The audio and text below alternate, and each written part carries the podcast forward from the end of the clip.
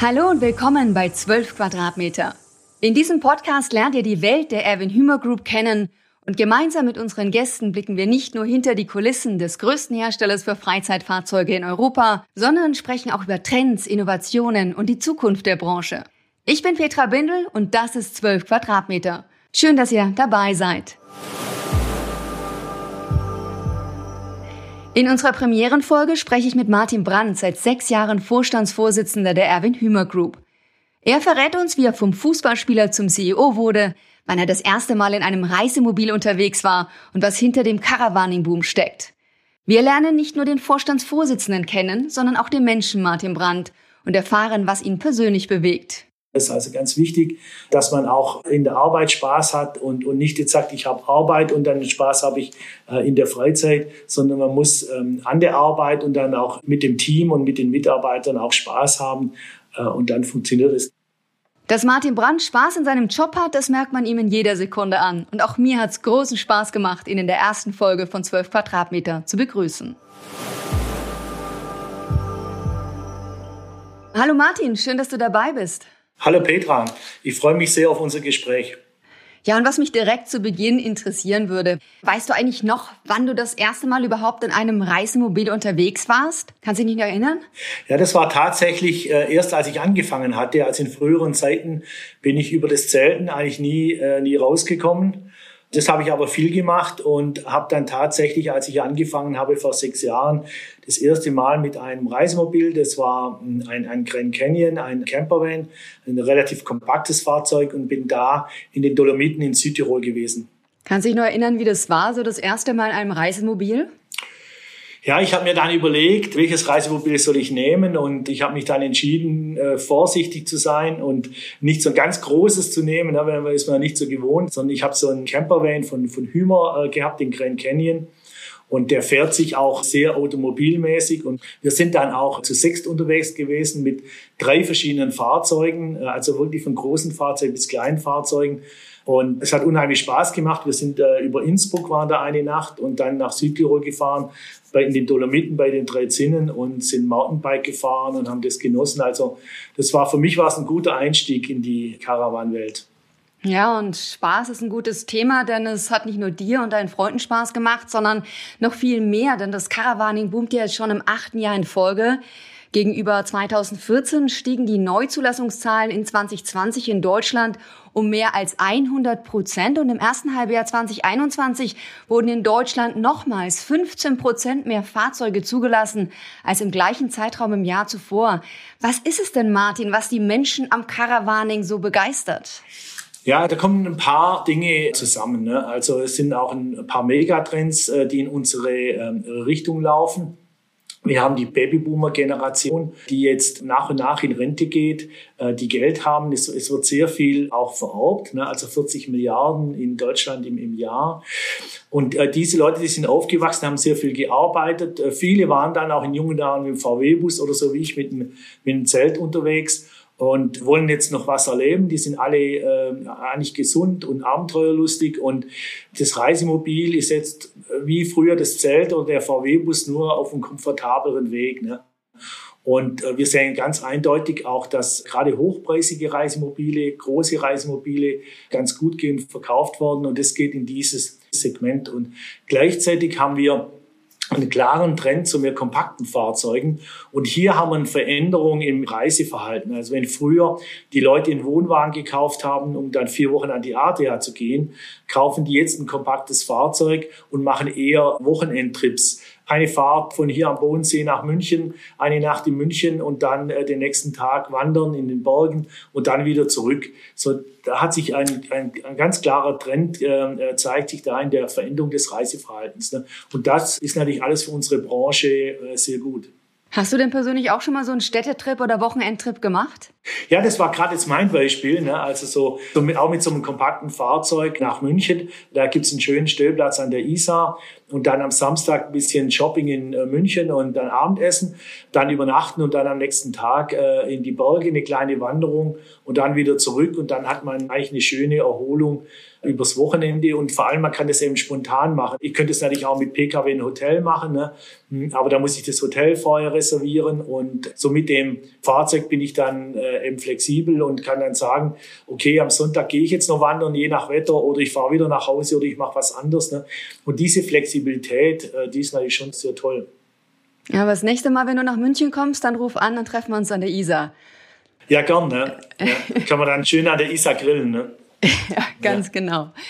Ja, auch die Erwin Hümer Group profitiert von diesem Caravaning-Boom. Wie reagiert ihr denn auf diese riesen Nachfrage? Schließlich hält der Trend ja an, wie die Zahlen im ersten Halbjahr 2021 zeigen. Ja, also es ist so, dass wir schauen ja ein bisschen immer voraus, auch drei, vier Jahre und es äh, äh, sieht so aus, wenn wirklich der Trend anhält. Äh, Caravaning ist ein klarer Trend, der auch jetzt außerhalb der, der, sag mal, der traditionellen äh, Caravan-Community rausgeht. Gerade mit unseren äh, kleineren, kompakten Fahrzeugen erreichen wir jetzt neue Kunden. Wir haben bis zu 30, 40 Prozent neue Kunden. Das haben wir vor allem auch geschafft, gerade auch mit unserer Marke wie Crosscamp, wo wir eben nicht nur beim Reisemobilhändler, beim traditionellen sind, sondern auch bei den normalen Automobilhändlern. Und da bekommen wir äh, neue Kunden in unsere Caravan-Welt. Was würdest du denn sagen, waren denn die größten Herausforderungen gerade jetzt auch in den Pandemiezeiten? Wir waren ja im Boom vorher und wussten nicht, äh, wie jetzt unsere Kunden reagieren. Ähm, also unsichere Zeiten sind eigentlich schlecht für unser Geschäft, weil es äh, das ist ja doch eine große Investition, was, äh, was so ein Reisemobil anbetrifft, zwischen 80 und 100.000 Euro. Und das wird ja schnell mal verschoben. Ne? Wenn ich schon ein Reisemobil habe, will ein neues, dann fahre ich noch das alte. Wenn ich mir ein neues kaufen will, sage ja, kann ich vielleicht auch nächstes Jahr machen. Ich bin jetzt mal vorsichtig. Wir hatten ja viel Kurzarbeit und alles. Und wir wussten eigentlich nicht, wie wir da rauskommen und äh, haben uns eigentlich äh, auf einen kurzfristigen Rückgang eingestellt. Wir wussten schon längerfristig, werden wir in dem Boom weiter sein. Aber es war auch so, dass wir kurzfristig letztes Jahr im Mai, ja, als unsere Händler wieder aufmachen durften, äh, ist der Boom weitergegangen. Ja, also man sieht, äh, wir haben einen langfristigen Trend und die Herausforderungen waren dann quasi, äh, darauf zu reagieren, äh, auf diese Wachstumsraten, die wir haben, ne? dass wir die ganze Supply Chain, äh, die ganzen Mitarbeiter aufrechterhalten. Wir haben in den letzten Jahren in jedem Jahr 1000 Mitarbeiter neu eingestellt und die müssen eingearbeitet werden. Wir haben im Gegensatz zur Automobilindustrie, die Taktzeiten von einer halben Minuten habe, haben wir 40, 50, 60 Minuten Taktzeit. Das heißt, die Mitarbeiter müssen wissen, was sie in den 60 Minuten machen müssen an dem Fahrzeug. Und wir haben ja sehr viele Varianten. Und das ist eigentlich schon eine große Herausforderung, hier geeignete Mitarbeiter zu finden und die dann auch sehr schnell äh, dann zu trainieren. Wie hat sich dann das Arbeiten bei der Erwin Hümer Group in den vergangenen anderthalb Jahren verändert? Gab es Mitarbeiter, die ihr Homeoffice in ein Reisemobil verlegt haben? Vielleicht du ja selbst auch? Ja, also wir hatten schon Mitarbeiter, die vorher auch schon Homeoffice-Tage hatten. Wir hatten das Konzept schon, das haben wir da nicht ausgeweitet. Nicht jeder kann aber im Homeoffice arbeiten. Wenn man eine kleinere Wohnung hat und vielleicht kleinere Kinder, ist es ein bisschen schwierig, da zu arbeiten. Und wir haben tatsächlich Mitarbeiter gehabt, die dann aus dem Reisemobil gearbeitet haben, die entweder unterwegs waren dem Reisemobil oder sogar dann das Reisemobil vor ihrer Wohnung stehen hatten und dann quasi sozusagen ins Büro gegangen sind, indem sie einfach die Treppe runter und ins Reisemobil rein sind. Und äh, das hat schon gegeben. Ne? Und äh, auch bei Kunden. Also wir haben einige Kunden gehabt, die dann gesagt haben, wir wollen vom äh, Reisemobil aus arbeiten. Bist du auch mal ins Reisemobil geflüchtet? Ja, ich habe das selber auch gemacht. Ich, äh, gerade als dann anfing äh, mit der Pandemie und man dann auch zum Beispiel nicht mehr so mit öffentlichen Verkehrsmitteln, mit dem Zug, ich fahre auch äh, relativ viel Zug, fahren konnten, da bin ich dann schon auch mit dem Reisemobil unterwegs gewesen. Äh, ist auch so, dass man, man generell ja mit dem Verkehrssituation heutzutage immer schlecht einschätzen kann, wann man denn zum Termin kommt. Und wenn man dann eine halbe Stunde zu früh ist und kann dann im, im Reisemobil noch E-Mails anschauen oder einen Kaffee trinken vor dem Termin, äh, dann ist das sehr hilfreich. Martin, wir wollen dich natürlich heute in diesem Podcast auch ein bisschen besser kennenlernen. Du bist jetzt seit sechs Jahren Vorstandsvorsitzender der Erwin Hümer Group. Welche Reise hat dich denn auf diese Position geführt? Ich bin jetzt 61 Jahre, ist natürlich ein bisschen eine längere Reise gewesen. Ich fange vielleicht mal ganz vorne an. Ich habe Realschule gemacht und dann eine Ausbildung als Industriekaufmann. Bin dann aufs äh, Wirtschaftsgymnasium gegangen und habe äh, quasi das Abitur gemacht und habe dann Wirtschaftsingenieur in Karlsruhe studiert. Habe auch immer mein Geld dann selber verdienen müssen äh, nebenbei und habe das auch gemacht. Damals habe ich noch Fußball gespielt, so relativ höhere Ligen, äh, wo man dann auch schon Geld bekommen hat und so habe ich das alles finanziert und bin dann nach dem Studium zu einer Unternehmensberatung gegangen. Äh, UBM hieß die Unternehmensberatung München. Das war so ein Spin-off von Ronald Berger. Habe da viele Projekte gemacht, viele Erfahrungen sammeln können. So ein ganzes äh, Spektrum von äh, Organisationen, Aufbau von Werken in anderen Ländern, neue Märkte, und hat dann einen Kunden und äh, die mich gern gefragt haben, ob ich bei denen anfange. Das war auf der Schwäbischen Alb und die Firma FF, die hat so elektronische Sicherheitssysteme gemacht. Da bin ich dann Geschäftsführer geworden. Die ist dann gekauft worden von schwedischen Unternehmen und für dieses schwedische Unternehmen bin ich dann nach Asien und habe einige Jahre von Hongkong aus Asia Pacific aufgebaut, also von Australien über Japan und Indien und bin dann nach diesen Jahren im, im, im Ausland ähm, im Prinzip zurück nach Europa, habe für die Firma Zumtobel, die machen so Lichtsysteme, da war dieser Wandel von konventionellen Leuchten in Elektronik und habe da im Vorstand gearbeitet und bin dann zur Erwin Hümmer Group. Und diese Erfahrungen, die ich da gemacht habe, sowohl im internationalen Umfeld wie auch von den Technologie her, hilft mir natürlich schon sehr stark in meiner Tätigkeit jetzt. Du hast kurz angesprochen am Anfang, du hast auch Fußball gespielt. Auf welchem Level hätte das vielleicht auch ein Beruf am Ende werden können, Martin? Ja, ich habe vielleicht ein bisschen zu früh aufgehört. Ich habe so, also das war damals ein bisschen anders organisiert, ist ja schon ein paar Jahre her. Das wurde jetzt so dritte Liga sein. Ne? Mhm, also schon relativ Und, hoch. Ja, relativ hoch, ja. Aber habe dann, als ich das Studium dann gemacht habe, war das eigentlich nicht mehr zeitlich vereinbar. Und ich habe also schon dann Mitte 20 aufgehört, eigentlich das ähm, richtige Alter kommt da erst mit Ende 20. Äh, ob ich es mal geschafft hätte, noch höher zu kommen, ist, ist eine Frage. Ne? Aber es hat viel Spaß gemacht. Ja, und Fußball ist, das wissen wir alle, eine Mannschaftssportart. Deswegen kurz die Frage, wie wichtig ist es dir denn als CEO, dieser Teamgedanke, also diesen Teamgedanken auch innerhalb der Erwin Hümer Group zu leben? Ja, das ist natürlich ganz wichtig, weil es ist so, also äh, meine Philosophie ist ein bisschen, ich meine, jedes Unternehmen kann in Maschinen investieren oder wenn man äh, Organisationsänderungen braucht, kann man sich einen Berater holen. Aber am Schluss sind es die Menschen, die dann den Unterschied ausmachen. Und wie ich mit einer Maschine arbeite oder wie ich dann im Team arbeite, das macht den Unterschied aus. Ne? Und deswegen ist es für uns ganz, ganz wichtig, dass wir äh, in Teams, in, in Projektteams arbeiten, äh, auch das Tagesgeschäft in Teams arbeiten. Als ich hier angefangen habe, haben wir auch angefangen, sehr stark zu investieren in die, in die Schulungen von Mitarbeitern. Wir haben die eigene EAG-Akademie, äh, wo wir die Leute ausbilden. Wir haben ein Trainee-Programm. Wir haben unser Young Professionals Programm. Das sind also zukünftige Führungskräfte, die wir identifiziert haben, die dann standortübergreifend, funktionsübergreifend zusammenarbeiten. Weil es war so, als ich angefangen habe, war so, dass wir mehr ein Konglomerat von äh, unterschiedlichen Firmen waren, die alle sehr eigenständig waren und ihre eigene Philosophie hatten. Und wir haben jetzt äh, in den letzten Jahren versucht, es mehr als Gruppe zusammenzukriegen. Und da ist es so, dass eben die Leute dann auch marken- und standortübergreifend zusammenarbeiten müssen, damit wir einfach auch Synergien schaffen und diesen Vorteil einer Gruppe auch ausspielen. Ne? Und das geht nur in Teams. Mhm. Beschreibe uns doch mal kurz einen typischen Tag in deinem Leben. Wie sieht er aus? Ja, das ist natürlich ganz unterschiedlich. Also, was ich jedes Jahr mache, das geht auch heutzutage einfacher wie früher mit den elektronischen Kalendern. Ich schaue mir an, wie ich die Zeit verbringe. Also, wie habe ich jetzt im Jahr über die Zeit verbracht? Habe das so Kategorien, also mit Mitarbeitern, mit Kunden, in Meetings und so weiter. Und sag mir dann mal als Beispiel, äh, ich habe jetzt fünf Prozent meiner Zeit mit Kunden verbracht da sage ich, das ist eigentlich zu wenig, das müsste 10 Prozent sein. Also plane ich dann schon im Voraus Kundentermine dann fürs nächste Jahr. Wir haben quasi so einen Jahresplan. Das sind zum Beispiel die Vorstandssitzungen, die wir 14-tägig machen. Am Montag machen wir das. Dann am Dienstag ist schon Fixtag. Da habe ich meine ganzen Direct Reports so im Stundenrhythmus, äh, wo wir zusammensetzen und das auch 14-tägig gehen. Wo stehen wir denn? Was, was müssen wir denn machen? Wo kann ich vielleicht unterstützen und helfen?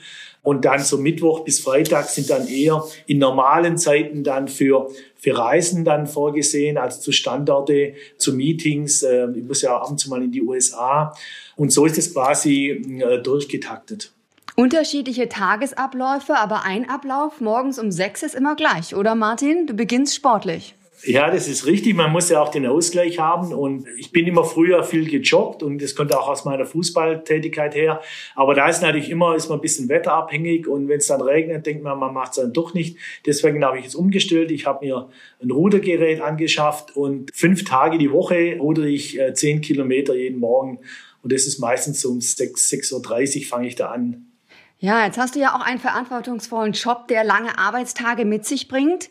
Wie leicht oder wie schwer fällt es dir abzuschalten? Ja, das geht eigentlich ganz gut. Ne? Ähm, jetzt ähm, ist es so, dass äh, durch USA hat sich das natürlich auch ein bisschen in den Abend rein verschoben, weil wir die Zeitverschiebung haben. Ne? Also normalerweise, ich habe so eine halbe Stunde Fahrt ins Büro, eine halbe Stunde Fahrt zurück und in der halben Stunde, da kann ich dann äh, ganz gut abschalten. Da höre ich dann einen Nachrichtensender oder auch Musik oder irgendwas, um einfach auch ein bisschen auf andere Gedanken zu kommen. Jetzt bist du ja auch ein neugieriger, ein wissbegieriger Mensch und es spielt etwas in deinem Leben eine ganz wichtige Rolle und zwar Bücher.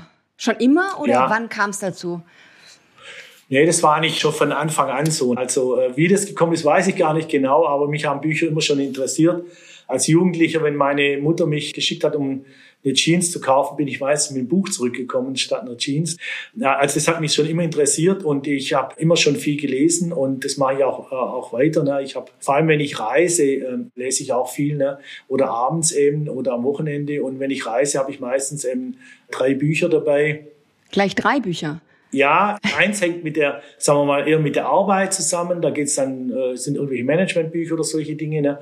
Dann eins ist mehr vielleicht ein Sachbuch, so Richtung äh, Geschichte oder Politik. Und, äh, und dann habe ich noch so noch irgendwas Leichtes, so Belletristik, ein Krimi oder so irgendwie was. Und äh, so kann ich immer dann entscheiden, je nachdem, wie müde ich bin oder, oder wie ich drauf bin, kann ich dann das eine oder das andere lesen. Und das funktioniert ganz gut. Wir wollen natürlich auch noch ein wenig über das Reisen allgemein und die vorherrschenden Reisetrends sprechen. Was sind denn eigentlich deine Lieblingsdestinationen? Würde ich sagen, unterschiedlich. Ne? Also ähm, ich versuche auch verschiedene Destinationen zu machen. Jetzt in den letzten zwei Jahren hat sich das auch pandemiebedingt ein bisschen auf Deutschland beschränkt. Letzten Herbst zum Beispiel habe ich so eine Tour gemacht, äh, Rhein und Mosel zu so Weingütern. Ne? Dasselbe habe ich auch schon in Italien gemacht und in Spanien und in Frankreich. Ne?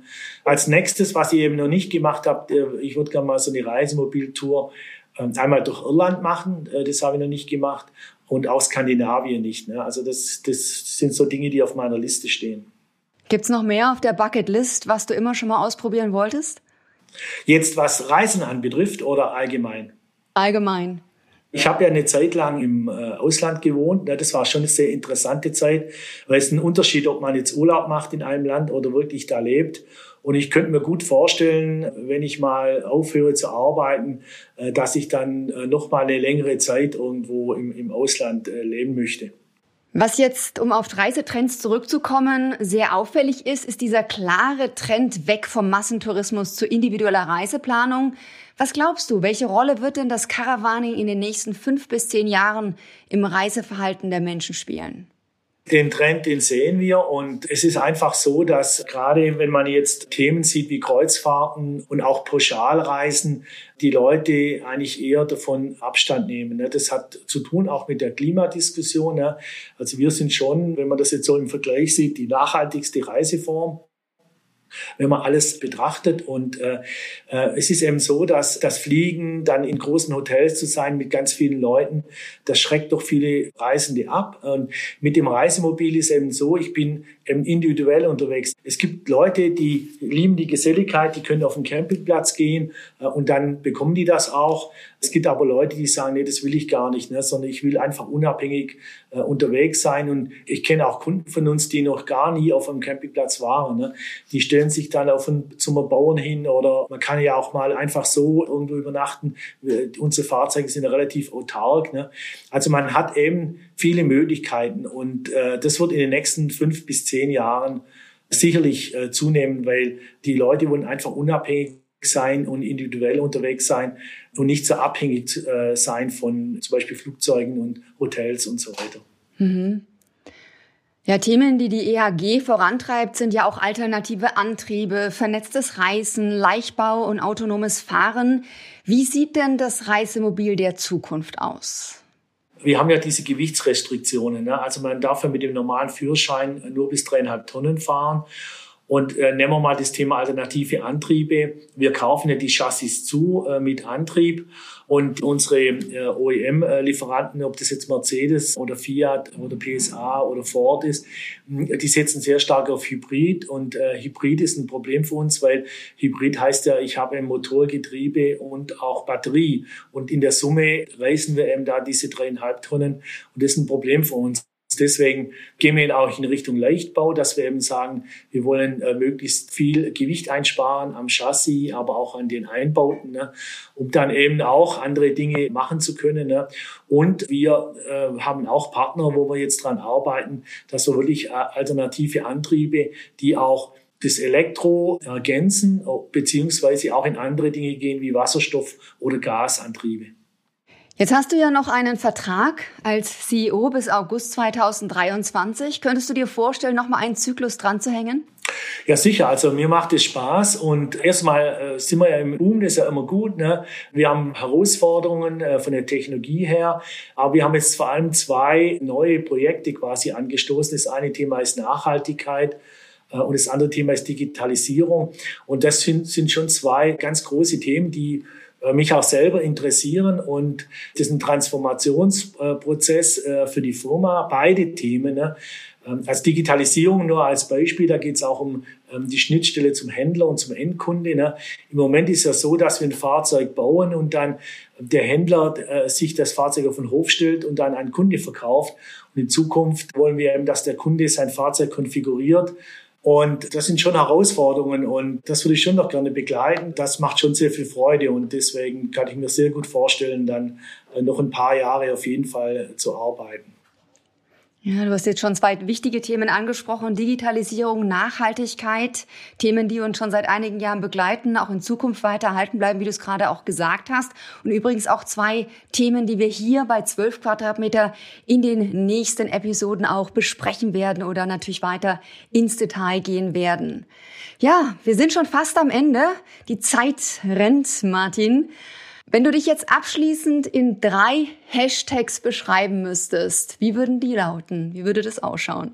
Äh, ich würde sagen, Performance oder Leistung ist, ist sicherlich so ein Begriff. Ne? Mhm. Und dann äh, der zweite Spaß und der dritte dann vielleicht Leben. Ne? Ich habe immer viel gearbeitet und auch lange gearbeitet, finde es auch wichtig. Hm, ich sage immer, Erfolg ist 10% Inspiration und 90% Transpiration. Ne? Mhm was viele Leute vergessen. Man muss die Dinge auch umsetzen, ne? aber man muss auch Spaß äh, dabei haben. Ne? Es ist also ganz wichtig, äh, dass man auch in der Arbeit Spaß hat und, und nicht jetzt sagt, ich habe Arbeit und dann Spaß habe ich äh, in der Freizeit, sondern man muss ähm, an der Arbeit und dann auch mit dem Team und mit den Mitarbeitern auch Spaß haben. Und dann funktioniert es. Deswegen würde ich sagen, Performance, Spaß und, und Leben ist ja das Wichtigste. Ne? Mhm. Wir verkaufen ja kein Automobil, äh, wir verkaufen ja quasi ein Lifestyle und ein Leben und unsere Kunden verbringen ja ihre wertvollste Zeit, nämlich ihre Freizeit in den Fahrzeugen und äh, deswegen ist das Leben da schon, schon ganz wichtig. Ja, also ein Hashtag lautet Spaß. Und apropos Spaß, mir hat's sehr viel Spaß gemacht, dass du unser Premierengast bei 12 Quadratmeter warst. Vielen Dank, Martin Brandt, dass du heute mit dabei warst. Ja, vielen Dank, Petra. Ich finde das Format auch sehr gut und ich freue mich schon auf die nächsten Podcasts. Das war 12 Quadratmeter. Schön, dass ihr zugehört habt. Wir hoffen, ihr habt interessante Einblicke in die Welt des Caravanings erhalten und freuen uns, wenn ihr unseren Podcast auf eurer Lieblingsplattform abonniert. Bis zum nächsten Mal bei 12 Quadratmeter.